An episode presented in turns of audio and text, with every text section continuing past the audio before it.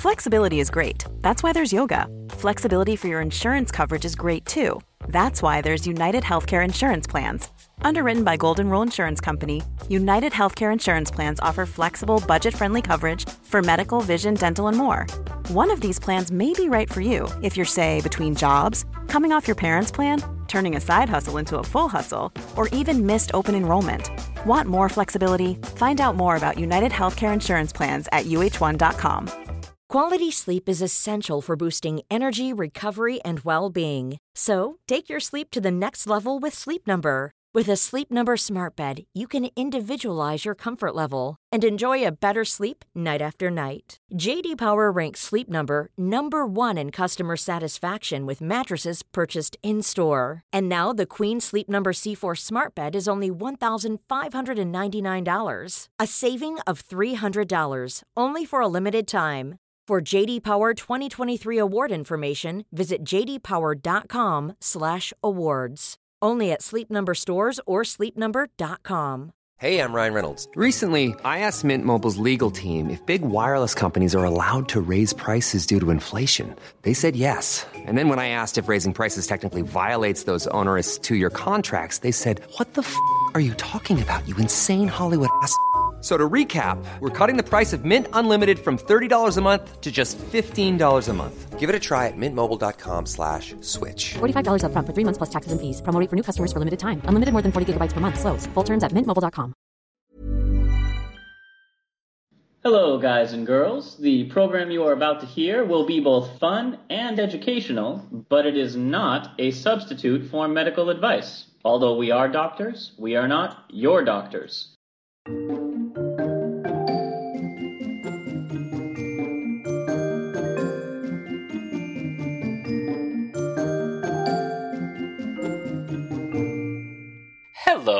Welcome to Travel Medicine. As always, I'm your friendly neighborhood internal medicine doc, Dr. J. Hey guys, Dr. Santosh here, pediatric infectious disease doc and researcher. We are back hmm. for some more medical Mad Libs or scenes from a hat. Oh yeah. I can't even remember what I titled this piece anymore. I think you included both of those in the title so as not to miss either of them. Way to outsmart my short attention span past me. but uh, and and we've also got a fun little bit of trivia for you later, which we were talking about fairly extensively before the recording started. I'll give you a hint. It's something that you definitely do not know about James Bond. I I think we can guarantee that. No one's gonna know this. Listeners, I'm super super proud that I got to teach Dr. Josh this. He doesn't trivia happens- me often, but when he does, Oh, all I can do is let loose an Owen Wilson. Wow. So let's let's dive into our medical Mad Libs. Uh, last time, Santosh, I gave you a series of words, and you had to pick three and tie them back to medicine. Uh, Yes. And the words you challenged me with in return included bread, Yeah. garbage, lake, Okay. Mhm. shopping mall, and queen. Yes. Yes. I, I have all those on my little Evernote. Uh-huh. So here we are, born to be kings. We're the princes of the universe. I am Oh. immortal. I have inside me blood of kings. Uh, that that movie soundtrack is so epic. I I can't really watch it, you know, just uh, or happen in the background, but that that here we are born to be kings like when it comes out i have to stop and just weep for a second well, that that was a quick reference to Queen, but I'll see if I can still Mm. work a medical Queen reference in, nonetheless. oh okay i thought you were gonna uh, somehow i thought you were gonna turn this into immortality Well, and, and just just as a Highlander. fun here, here's your Queen tie-in. Not so much the band, although they do deserve it, but fun bit of trivia. What medicine is known as the Queen of drugs? the queen of dr- uh let's see would it be quinine quinine No, for because no no, I, you're you're making alliteration associations. Uh, I will tell you, it's known as the Queen of drugs. Uh, the queen rather than the king because it was a chess reference, but that doesn't really have too much to do with the drugs, except it can make so many moves in many directions. Uh, um, is it aspirin? Maybe aspirin has quite a few applications. Getting a little closer, but it's actually penicillin. Oh, well, that's kind of beautiful. I Yeah. didn't. I didn't know it was called the. I I learned something brand new about you know one of my favorite drugs. And that's because penicillin can cure a large number of diseases, and its Mhm. superiority to that of other drugs in killing the bacteria, or at least until we started developing resistance. But yeah, Sure. so there's yeah. there's your bonus. Uh, that's that is the only way I could tie queen to medicine. Okay, that's fair though, but that's that's a hell of a way. I love it. Um, but let's let's get into it. All right. So the first word, and as long as we're talking about queens, let's go back to oh Queen Victoria. And Uh, oh, this yeah. I I don't think we could have you know gone did you did you really think you were going to give me five words and I wouldn't find a way to tie one of them to Victorian times? Very very glad that one of them led to to one of your favorite times. So the first word I chose to tackle was bread. And how Okay. how could bread possibly tie to medicine aside from, you know, the mold that grows on it and those things? But back in Victorian times, basic staples like bread started to be produced cheaply and in large quantities for the new city dwellers. And Victorian manufacturers in mm-hmm. this new age of slow industrialization seized on this opportunity to maximize profits by switching ingredients for cheaper substitutes that would add weight and bulk. Oh no. This, by the so way, go- yeah. comes from a wonderful documentary called Hidden Killers of the Victorian Home. As opposed to uh, like uh, like overt killers. As opposed to Hidden Killers of the Edwardian Home, Hidden Killers of the Georgian Home. I watch a lot of documentaries. Let's look at some of the things that led to this adulterated bread.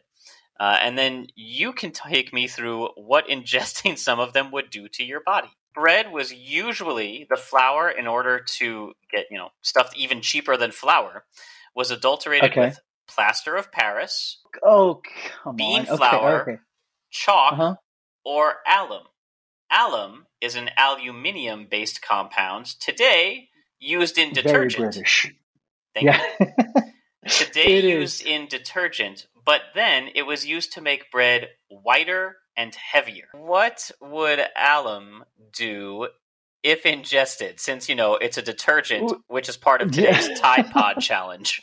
Well, so it's actually not that part of the detergent. It's not the part that actually does the cleaning. Um, it's what's called an astringent. Um, so it, it takes tissue, at least, so when it's put on human tissue or living tissue, it's the it makes it kind of like pucker or pull together. Um, so its role in your detergent is to make sure that you know when your clothes are being tossed around, they don't get stretched all to hell. That the fibers still stay you know fairly elastic and taut, so that you know when you put it on, it's not all baggy and stuff, right? So you you would actually use al- alum in a number of ways, medically and actually cosmetically, it because it had that astringent property that women, I believe, used it as a wrinkle reducer. Now it's gonna like pucker tissues together. It is aluminum, which is a divalent cation, so it's going to cause nerve type of stuff. And we should be a little bit careful here, Josh, because in very, very, very trace amounts, um, aluminium is used, uh, you know, as in vaccines um, as a, a- stabilizer and um, an adjuvant also so to actually boost your immune response. So it's not all horrible in teeny tiny doses, but if you're eating like aluminum regularly, ingesting it like that, you'd probably okay. So it would start in your gut. And you'd probably mess with the action potentials that help your gut move. So you'd get dysmotility. It would, you know, wreck your bowels. You'd feel like you're going too fast and then too slow. And then probably that same neurological thing would start getting into your body as heavy metal toxicity kicked in. And I'm guessing something like seizures or loopiness and then death. Yeah, that, that pretty going. much that pretty much covers it. So not only did this lead to problems of malnutrition, but it Okay. often produced a lot of bowel problems and constipation or chronic diarrhea, which was often fatal for children in that era. So, you know, if you were a hardy adult, you could probably get past this because most of your diet was not white bread. Yeah, it was like a rye or a dark bread with beer. But Right. kids would get white bread and milk. And when you start looking down the list of adulterated foods in the Victorian era, uh, you know, what do Mhm. you want to have with your bread? Well, you want to have milk and bread, right? Sure. Okay. Oh no. Well, Okay. tests on tests from about twenty thousand milk samples in eighteen eighty two showed uh, this was done actually not by the manufacturers, but by the household folks themselves. After this Oh. whole bread scare, they wanted to purify milk, removing the sour taste and smell from milk that had started to curdle. So, no. so they Oh, added God. boracic Mm-hmm. acid. Small Oh. amounts can cause oh, nausea, vomiting, abdominal Oh. pain, diarrhea. No, no, no. But I mean, there's something worse than this. Uh, okay, this is unpasteurized milk, right? This is before Pasteur. Yes. Oh God. Okay, so if milk, okay, if milk goes off today in your fridge, or uh, you know, you leave milk out, you know, it's been pasteurized. Um, the chances are of you getting like sick from drinking that is not. It's it's not super high actually. Like you'll get these natural, you know, active lactobacilli and stuff like that that curdle your milk, but you'll be okay. But back then, Josh, that sour taste and smell was really important because you could have like tuberculosis in your milk because it wasn't pasteurized. Well, specifically sour, bovine tuberculosis. oh, M. bovis, Mycobacterium bovis. Okay. Yeah, yeah. But I same damn thing as far as a small child is concerned. It's still like wasting and death. That's so bad. Oh, and they thought they were doing the right thing. I'm 100% sure they felt they were doing the right thing. Yeah, so you've got you've got your bread mixed with uh, alum. Aluminum. Yeah. uh-huh, You've got your boracic acid to hide the fact that your milk filled with cow TB is going bad. And by the way, bovine TB or Mycobacterium bovis damages the internal organs and bones of the spine, which leads to spinal deformities. We have talked Yeah. previously about things like Tiny Tim, who, to be fair, was Edwardian England. Not that's a whole different special, but yeah. but it is Don't, don't, estimated. don't you dare mix up your Edwardian and Victorian England there, listeners. Uh, but it is estimated that because of this adulteration, about up to as many as half a million children died from milk in the Victorian period. And then just one Mhm. more, because I, I really do. This is honestly one of my favorite documentaries to watch because I'm a dark, terrible person. But okay. also, so this was the Victorian era, but just domestic refrigerators began to enter the home in the Edwardian era. So this is the next special. And they were tremendously useful. So now you could store your milk and keep it from curdling. So you're going to get a little bit less TB and bread was getting a little bit more purified. But the initial designs for fridges leaked toxic gases like ammonia, methyl chloride, and sulfur dioxide. So God. Oh. uh, yeah. but yeah, so that's that's what you got me thinking about. I'm like, bread. What can I find with bread? I'm like, oh, wait a minute. The Victorians used to have a bunch of household products like bread and milk that could just kill you from eating day to day things found in the pantry. Let's do a little bit of a shout out here to all the the, stuff that you know some people freak out about as oh regulations and oh everything's regulated. Yeah you know why you can go down the aisles and be safe picking up a loaf of bread or drinking milk and knowing that you're not going to get this shit? Um, let's give a shout out to all the public health people and the fda and all those wonderful people taking care of us josh Otherwise, we could take a tour through the Victorian supermarket and read the additives. Hmm, let's see.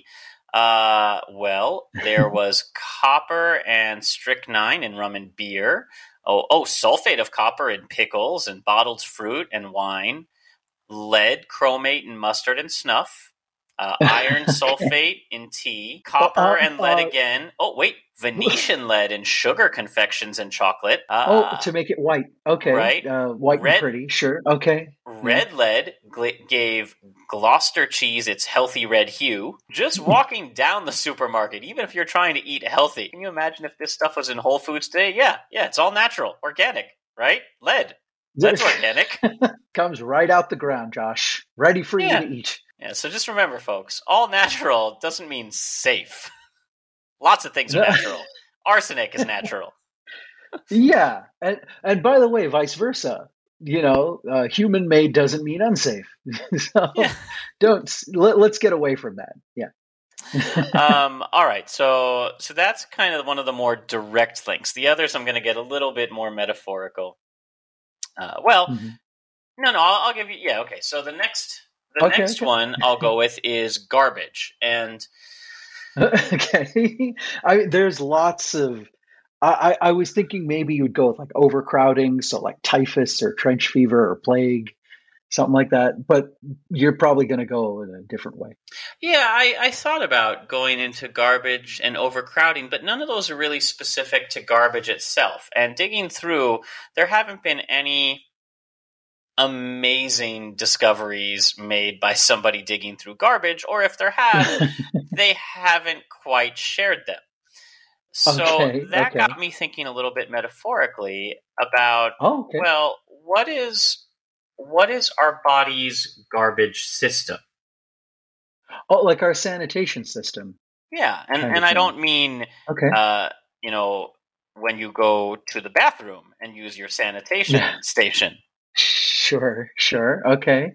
Um yeah, yeah. So you're you're talking about like the cleanup system. So the the stuff. So uh well, we could go two ways. So um your kidneys, of course, right? Clean everything out and uh um and wash away the the waste and send it down the river. Also started going that direction, and then I'm like, no, no, no, no, that's still too easy. So I began. Okay. Okay. I began by saying, all right, let's look at uh, what's the body's garbage service, not the excretory system. Oh, oh, I said. Oh, so this is right up my alley. This is infectious diseases. So our lymph system, you gather all the gunk in your lymph nodes, and then you have these very, very fine vessels. Um, you know, the lymphatics that carry it all back, and then ultimately, Josh, that big old thoracic duct, right?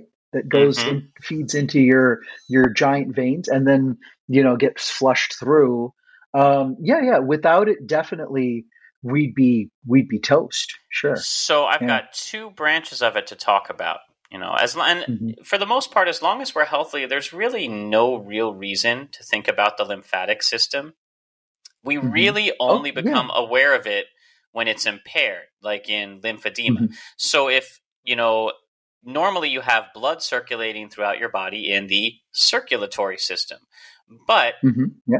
for the most part, what do you do for transporting waste products out of your body, like proteins, metabolic breakdown products, inflammatory products, things from the abdominal cavity? Yeah, some of it comes out in your urine and your excrement, but Mhm. most of it gets pushed into the lymphatic system, which runs alongside the blood vessels and covers our entire body like a net. The neat thing about it is it's uh, it's it's not like kind of a waste system. It's more of like a recycling system because it takes all those. I mean, there's a lot of debris and stuff that have to be shed out and you know sent off, but there's quite a bit that you know because it's proteins and fats and stuff. It can get recycled.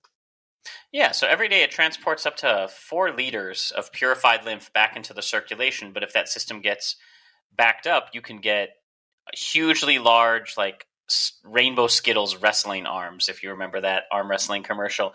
But you can have a single limb or multiple limbs that just kind of swell up and never really go down.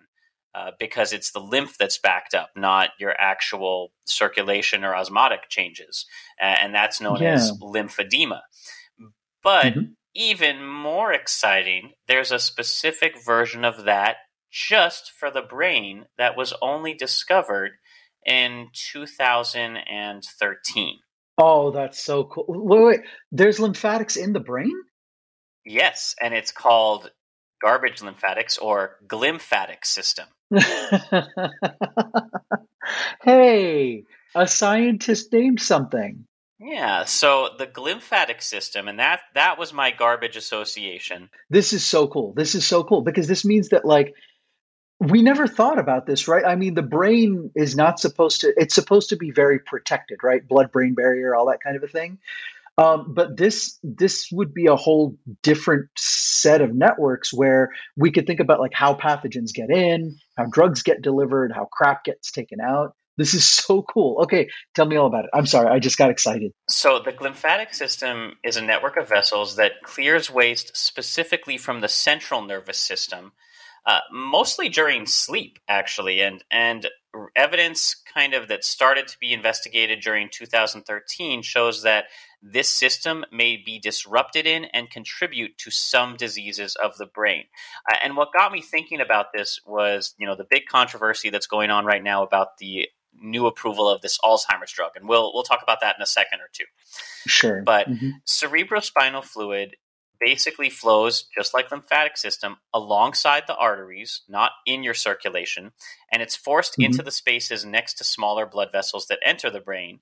And there, it exchanges various things, uh, fluids, nutrients, through a channel expressed by a special kind of brain cell known as an astrocyte.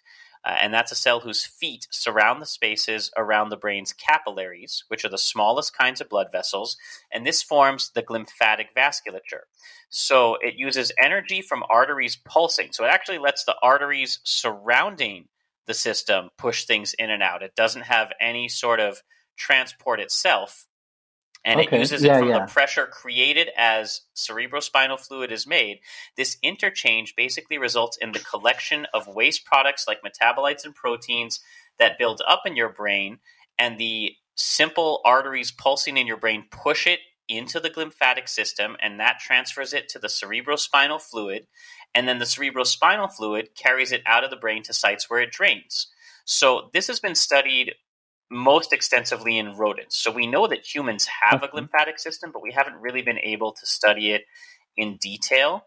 So researchers have shown that while rodents are sleeping, the interstitial space basically increases in volume, suggesting that while you sleep, this glymphatic activity is made possible by I still don't entirely know. Like it's there's not a ton of study on this, but Okay, but okay. Reasons that aging could disrupt this function include decreased amount of cerebrospinal fluid, decreased mm-hmm. flexibility of the arteries. So arteries grow more rigid and less compliant yeah. as you age, and therefore they can't pulse as much, and therefore they can't push as much waste into this CSF lymphatic system. And are you brain, saying they can't push it good? They can't push it real good. dum, dum, Doom, doom, doom, um, but during sleep or anesthesia, the glymphatic mm-hmm. system clears proteins such as amyloid beta, one of the main components of plaques that form in the brain during Alzheimer's dementia. And buildup this of this is... protein could block could provide blockages and therefore further reduce transport of this system. And we see that because people with Alzheimer's sleep less well than their healthy counterparts which could be related yeah. to this glymphatic system function. I mean, I know I'm throwing a lot of coulda, woulda, shouldas at you. no, no, no. I it makes a lot of sense. For the longest time, so there was an awful kind of scary experiment that I, I think it was necessary, but it was still heartbreaking. That was performed on rats, where you know when we were trying to really understand what the hell sleep was all about. Um, you know, there was this question of like, can you just go forever without sleep? And the answer was no, Josh. The Definitely answer for these not. poor rats. Yeah, yeah. The answer was seven days. And it's not like it was really short. It was a few days. And it's not that these mice actually like went insane or had seizures or anything like that. They actually got like overwhelming sepsis and they got you know these weird other toxic kind of seeming diseases and they'd flop over and die like a sudden death type of thing um, you know, almost as if like their immune system of all things like got cut out from under them. This makes so much sense, Josh, that if sleep actually has a function like this, of like that's only the really good time when this, you know, the metabolites that are used during the day and everything are kind of swept and moved around and everything. And absolutely, you're 100% right. One of the early signs of Alzheimer's before you get dementia and, you know, you, you start losing your memory and those kind of things is actually poor sleep. Um, and I think also like um, your senses like smell and other stuff kind of go off too, right? Um, so it makes such a, an amazing amount of sense that, you know, this is part of what keeps you healthy and this is why we need sleep because this is the evolutionary function of sleep is to allow this lymphatic system to like go and go and go Dude, this is so neat this is so cool. And that sort of leads us into the controversy wait, going. Can you tell me something real quick? So, how come we learned about this just now? Oh, well, awesome. experiments conducted in, let's see, uh, it actually dates back to the 1980s, uh, where okay. at the University of Maryland, Patricia Grady and colleagues kind of hypothesized that there must be the existence of some sort of transport between the interstitial fluid of the brain and the CSF. So they're like, well, we know stuff is in the brain, but sure. okay, okay. But how does it get out? Because of exactly what you said, there's a blood-brain barrier. Mm-hmm. Yep. So in 1985, they kind of suggested that there was some kind of exchange along specific anatomical pathways with CSF moving into the brain along the outside of the vessels. And she suggested these paravascular channels were similar okay. to lymph vessels in the periphery. I can tell you that it was coined by a Danish neuroscientist who discovered the system. And even though I said garbage lymphatic, he actually was referencing glial cells, which are basically. Oh, okay. yes. Okay. yeah, it's glial lymphatic, not garbage lymphatic. Um, but the metaphor is fantastic. This is such a wonderful metaphoric scene for Mahat. The original article I found that turned me on to all of this uh, came from the University of Rochester. And they said, you mm-hmm. know, basically it was newer imaging techniques that was discovered. So it was published. Cool. I'll, I'll link to it in the show notes. It was published August 15th, 2012 in Science and Translational Medicine. And that was the study led by this Dutch scientist, Maiken Nedergaard, who was the senior author of the paper and named the glial cells, the glymphatic system. Awesome. But cool. essentially, it, that's that's what it was. We simply got better imaging. That's that is the best I could tell you.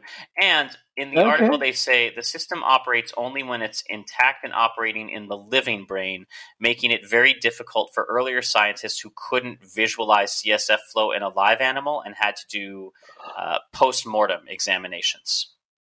Oh, interesting, interesting, interesting. Okay, so we do have um, an issue here where they were kind of stuck because of course you know when we do pathology on these you know you the poor animal is is euthanized and then afterwards uh, you you have to wait a while before you can actually get into the brain and everything. It's well think of it this way. so it's probably a, they all like collapse out. Yeah think of it this way. It's a hydraulic system. It's filled with fluid right? Sure. Once you open right. it, you break those connections, the fluid drains, and you can't study it. Yeah, it makes a ton of sense. But that does kind of lead us, now that we've talked about the glymphatic system and clearing, we can talk a little bit about this new controversy uh, going on with an Alzheimer's drug that has been tentatively, well, it's been approved by the FDA, but its approval has led to resignations from several high level FDA officials who uh, right. were not thrilled about it. So, how familiar are you with this, Santosh?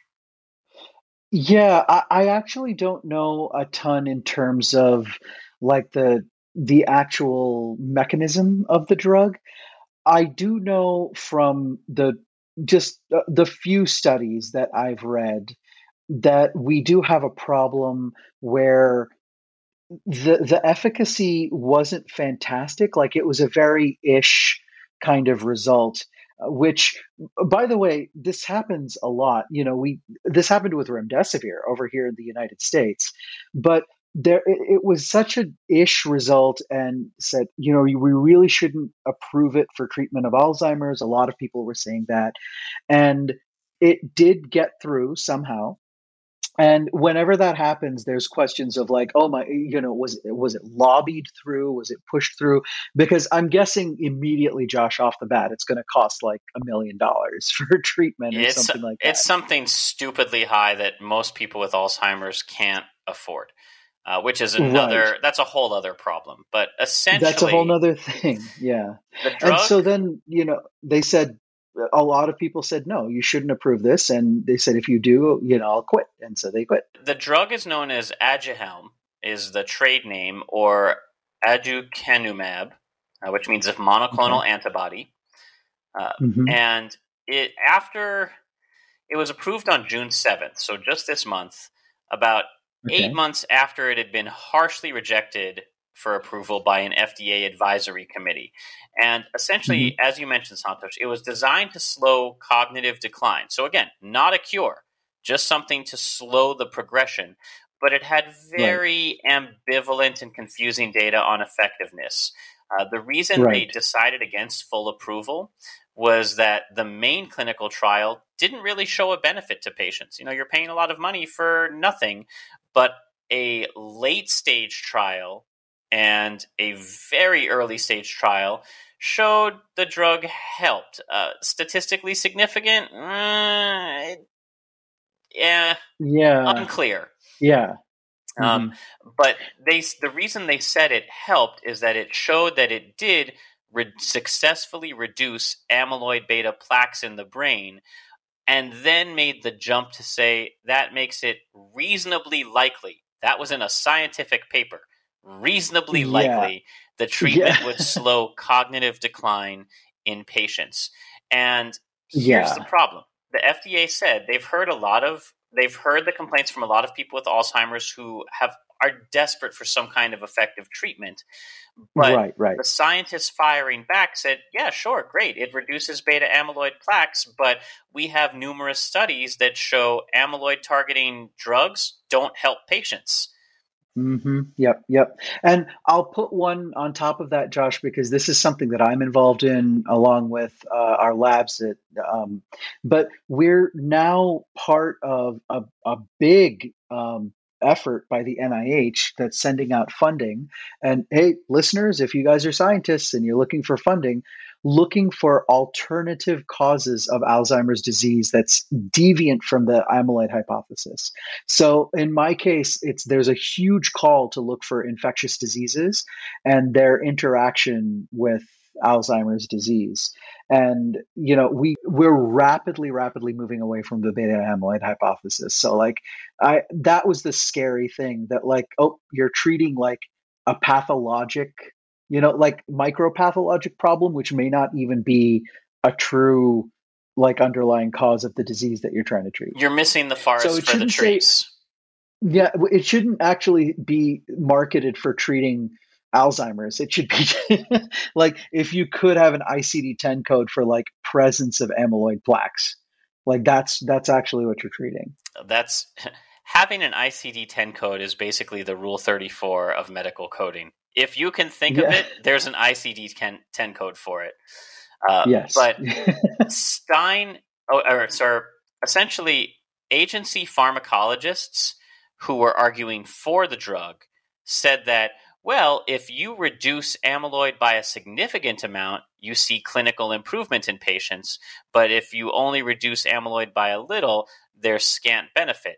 Which, even if we take that as true, there's no way to tell which patients are going to have a huge amyloid reduction versus a small, and what is a huge amyloid reduction? What does that even mean? There was no what quantification. No, I mean, but like, what? Yeah. How do you quantify what counts as a large or small amount of amyloid reduction?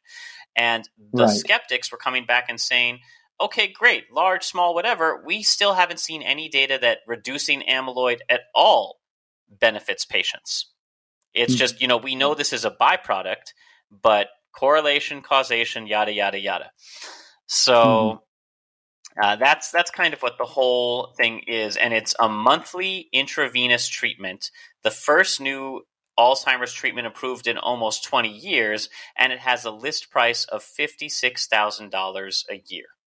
Oh, it's it's so wrong. So wrong. So, I'll be honest, I don't really have an opinion on this one way or the other. I'm still kind of watching the data as as it comes out, but I'm not I'm I'm inclined to agree with the skeptics that Right, this doesn't seem like it's worth the price they're charging. Uh, and it's more just giving kind of false hope to people who have a very unfortunate progressive disease. Uh, yeah, and I, I think Josh, that's the scariest. I, that might be some of the, the that last bit that what you said might be the the really awful part. There is um there's a vulnerability, you know, when you have a terminal disease like this, and preying on that vulnerability is absolutely disgusting. So if that's what's going on here, that it's just you know you're kind of tugging at heartstrings of like oh we didn't have anything before at least now we have something and then exactly what you said you know tens of thousands of dollars per course yeah makes you Yeah. a garbage person. oh absolutely yeah or in this case group of people yeah. So there we go. Garbage. Second word, done. What a journey we went on, right? yeah it was good it was good Uh, I believe I owe you at least one more word because I told you that the Queen one was just a trivia and cheating. And shopping mall, mm, shopping mall's a little tough. We are starting to see medical malls where everybody's just kind of specializing into their own booth. So instead of Nike and Hot Topic and whatever you have, orthopedic braces, dental clinics, uh, saline ones, and I'm like, no, that's no good. Uh, there's nothing nothing worthwhile has ever been discovered in a shopping mall. Uh, so I decided to go with Lake, and there are so many things. I mean, we've talked in one of our history of antibiotics series how many new bacteria or new antibiotics came out of soil or sewers or lakes or things. But I wanted to get something a little more recent. And so I dug around until I found that in March of 2018, an antibacterial virus was discovered in Okay. a lake that successfully managed to treat MRSA or antibiotic resistant infections. Actually, more than just Sure. MRSA, but an antibacterial virus found in a Connecticut lake successfully treated a patient with a life threatening antibiotic resistant infection in their heart. Uh, okay so we're going to go on another journey, not quite as exciting as the last, but Mhm. an antibacterial virus is a fancy newspaper way of saying a bacteriophage. Sure, absolutely. Okay. I I'm I was principally thinking of phages, but I didn't want to say it out of hand because it could have had a different um, Yeah. different kind of virus. I don't know if there are other kind of antibacterial viruses, but um, okay, phage. So, so we're talking about bacteriophages, which we've covered on the show before. And in this particular case report, this Connecticut doctor uh, basically got an infection. He had a replacement. He had a heart operation to replace his aortic arch, and Okay. this surgical site got infected and required massive doses of antibiotics to keep him alive. But one of the bacteria infecting his heart, Pseudomonas, had developed mm-hmm. a resistance to drug treatment. This is oh, a oh, huge okay, gotcha, problem. gotcha. Right. Right? And we're this is what we call like the post antibiotic era, Josh, where if we start to lose enough antibiotics that we'll basically have a ton of useless drugs, but we'll be back to the like how vulnerable we were to infection in like 1912. Yeah, so that's where this gets exciting because, as you mentioned, yes, as drugs start building up more and more resistance to Mhm. antibiotics, we become Mhm. more at risk from them. But this doctor's doctor, Yeah. doctor, doctor, um, doctor, doctor.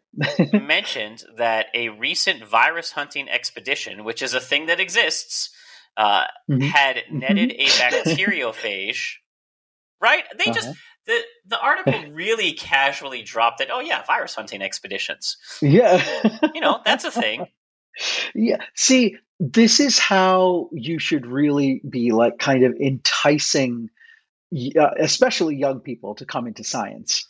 Uh, because you know, you can't be like, "Oh yeah, we do PCR and fluorescence and that kind of a thing.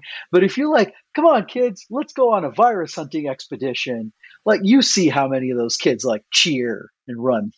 kids? I kind yeah. of am rethinking my career choices. Yeah, yeah, there you go. Yeah, you put on so, your, your leather hat and your satchel. That's right. It'll be the Indiana Jones of viruses. it belongs in a CDC center. Yeah. yeah. Um, okay. But this virus hunting expedition had found a bacteriophage with a particular affinity for Pseudomonas and suggested that they could do an experimental treatment using phage therapy to combat the infection. So okay. the phage the doctor surgically administered hundreds of thousands of tiny bacteriophages into the patient's chest, and the viruses successfully killed the bacteria, and the patient was found to be free of infection in and of itself, mm-hmm. This is interesting. But as I said, this is not the first time we've talked about phage therapy. But mm-hmm. here's the really cool thing about it.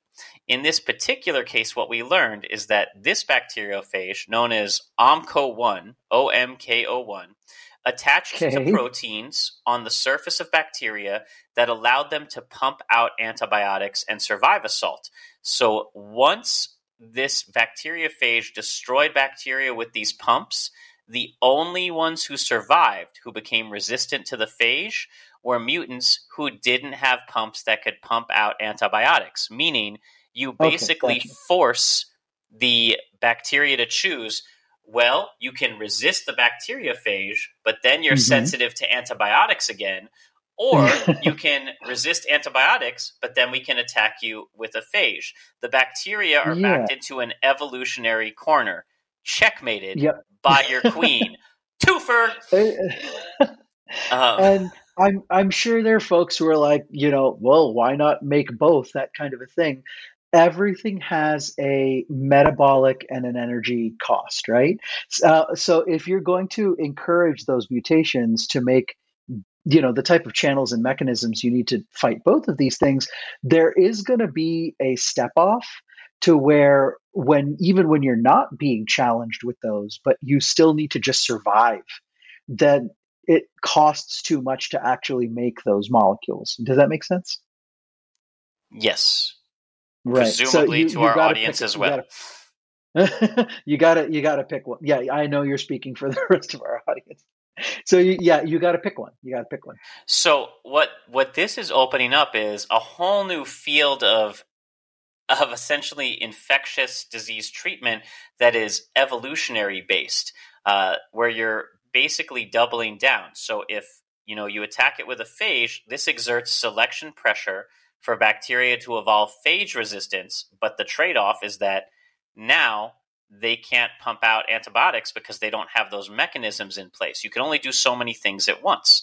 So they're looking mm-hmm. now for phages that select for uh, essentially different bacterial strains that work mm-hmm. target these kinds of pumps. So you can force the bacteria where no matter what direction it chooses, it loses. Right. Um, sorry, sorry, little guy. so die. this was this was kind of one of the first case studies that involved therapeutic application of phages to that ended up revealing this disruption of the evolutionary perspective. So I thought that was a super cool thing, and it all came out of a little phage they discovered in a Connecticut lake. Oh, I love it. I absolutely so love it. I went a bit further afield. I didn't go quite as direct or literal as your words, but I think I managed to cover Bread Garbage Lake, and I even threw in Queen. So here we are, born to be kings. Be kings. We're the princes of the universe. Oh, such a great band. Ah, it is. And by the way, a fun, fun film for those of you who do not or haven't seen the piece of masterful garbage that is Highlander. Yeah. it's got Sean Connery a Scotsman, playing a Egyptian, Spaniard. playing a Spaniard born in Egypt, Yes.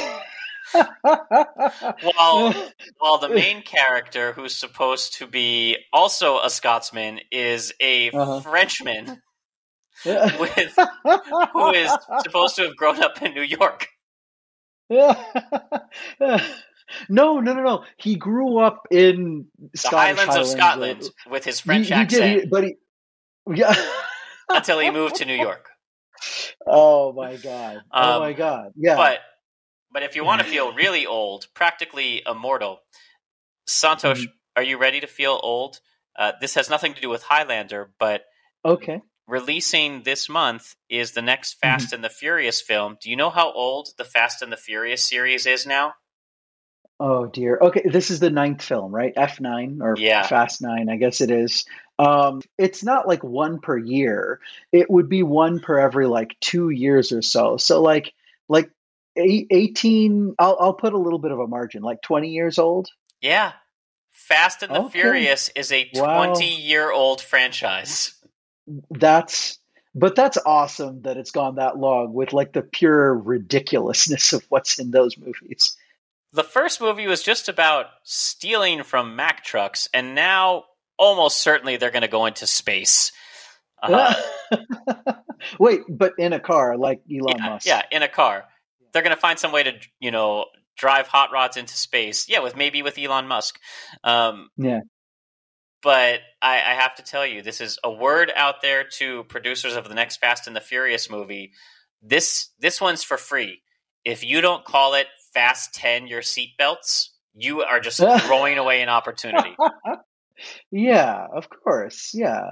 Uh, now, normally we would include a just the tip, but well, it would be medically related. But I'm going to tell you right now, we're not doing that because prior Yeah. to this episode recording, Santosh shared with me this fantastic bit of trivia about James Bond. And specifically, the original James Bond's theme, the Yeah. and the, uh, the Santosh, very going all please share this with the audience as we close out this episode. Where Yeah, where does the I- original James Bond theme come from? Yeah, I, I, and I don't know if maybe I, I don't know like how uh like licensed stuff is, but I believe we're able to show something like 15 seconds or something like that um you know without being you know chased after by like the broccoli family. And for those of you who don't know yes alfred cubby broccoli um was the dude who uh you know was kind of spearheading the franchise way back when. So josh the story goes that i was watching one of our yours and mine favorite shows which is qi it's a show in Britain about just beautiful trivia, and the the writers actually have a beautiful podcast called "There's No Such Thing as a Fish." And I was watching QI, and they had this awesome episode about this is where the James Bond theme came from, and. It starts out with a guy named Monty Norman who wrote Broadway musicals. Fast forward past all of his really successful work, and he was writing this thing he was writing this thing uh, called A House for Mr. Biswas, which is about Trinidadian uh, East Indians. And he wrote this song about an unlucky sneeze. It, it got shelved. it got completely shelved. They couldn't do anything more with it. So then like later the broccoli family came over and said hey you know we need you to write this theme for this movie called dr no with the super spy. And after you know taking a look at everything came back around and he he took his unlucky sneeze bollywood style song and reworked it into what we now as the most iconic piece of spy movie music ever I bet you're asking yourself, what could that possibly sound like? yeah, I mean, He was born with this unlucky sneeze, and what is worse, I came into the world the wrong way round. Pundits all agree that I'm the reason why my father fell into the village pond and drowned. Dun, dun, dun, dun. Uh, but easily my favorite line thus far is Yeah, yeah. Hindus and Chinese, Africans Chinese and And Portuguese. Portuguese. Uh huh. all of them are worried about my sneeze. Da-na, da-na-na, achoo. uh, and it just got us thinking. Yeah. So there is there is a a museum dedicated to Monty Norman and the James Bond theme in Sweden of all places, and now you know everything about it that I do. But it did get us thinking uh, briefly about sneezing and the photic reflex, which is something I have, and we'll we'll kind of Yeah. close out with a brief discussion of the photic reflex. Um, Santosh, you summed it up far better as I'm still laughing about how Portuguese are worried about my sneeze. Achoo! um, so, Josh, I think you will. Uh, you, uh, this was a forced acronym, but we found the Achoo syndrome, uh, which, you know, they went ahead. Okay, they finally said, you know what? We have bad naming conventions. Let's try to do right by at least one disease. So, this is actually from Bethesda, and the, the medical genetics summary called it autosomal dominant, compelling helio-ophthalmic outburst, or Achoo syndrome. Or if you wanted to add the syndrome on the end, you could call it ACHOOS. so this is a, a sneeze that's triggered in response to sunlight. Um, there is something called, like one in four of us actually have a prickling sensation where, you know, if we see the, the sun or if we stare at the sun in the right way, we kind of get a, a cross wiring and tickles our nose. But that pure photic sneezing is a lot less common. And Josh, there actually are genes identified that go along with the Chew syndrome. I have some terrible mutant powers, man. I walk out into bright sunlight and I have this uncontrollable sneezing fit.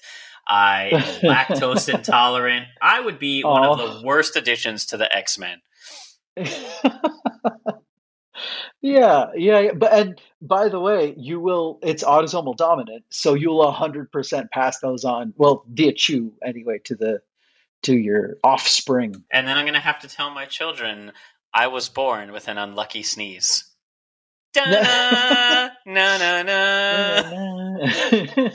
Uh, Dad, well, how do you know that? Well, son, you see, the Hindus and the Chinese The Africans and the Portuguese and the Portuguese, all of them agree. about my sneeze. So, so that's it for this week. As always, we love to hear your comments, questions, and concerns.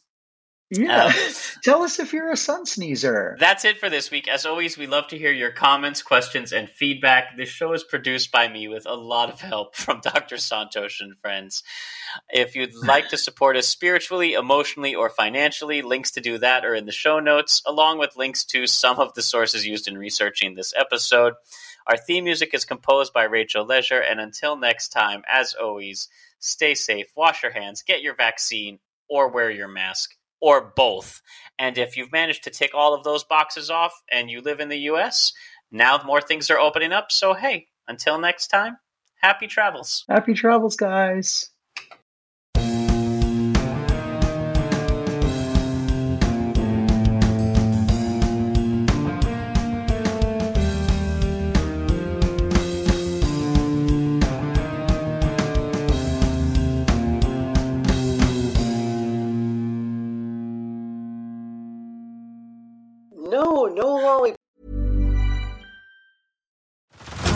Head over to Hulu this March, where our new shows and movies will keep you streaming all month long. Catch the acclaimed movie All of Us Strangers, starring Paul Mescal and Andrew Scott.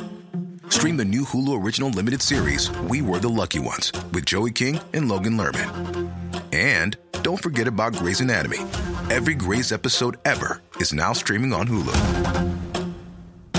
So, what are you waiting for? Go stream something new on Hulu.